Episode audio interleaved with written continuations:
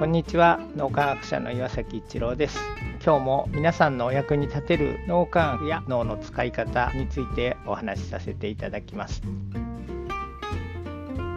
チームのみんなが共通の目的に向かって心を一つにするために大事なことは何かというと事業の目的意義を明確にするっていう言葉もありますがまさにそこの部分でこのチームで活動していることってどんなに素晴らしいことなのかそれが自分たちにとってもあるいは社会にとってもみんなにとってどんなに素敵なことをしているのかどんないい影響があるのかこれがもっともっと活動が広まっていったら社会がどんな風に変化していくのかそんなところをリーダーの方は皆さんに伝えていただければと思います。人ってついつい忘れちゃうんですよね。まあもともとそういう気持ちがあってそのチームに来てくださってる方たちばかりなんだと思うんですけど手元の仕事とか活動をすることによってやっぱりその大きな目的ってついつい忘れがちになってしまうので皆さんを指導するような立場にある方は是非できれば毎日いかに皆さんのしていることが素敵なことなのか素晴らしいことなのかどんな風に社会にその素敵なことがいい影響を与えていくのかみたいなところ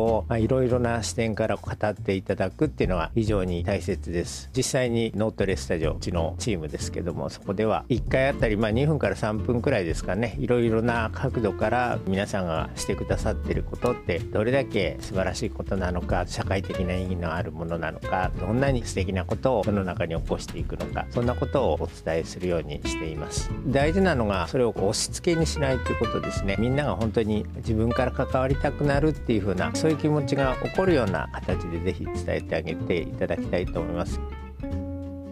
今日も何かのヒントになると嬉しく思います。ありがとうございました。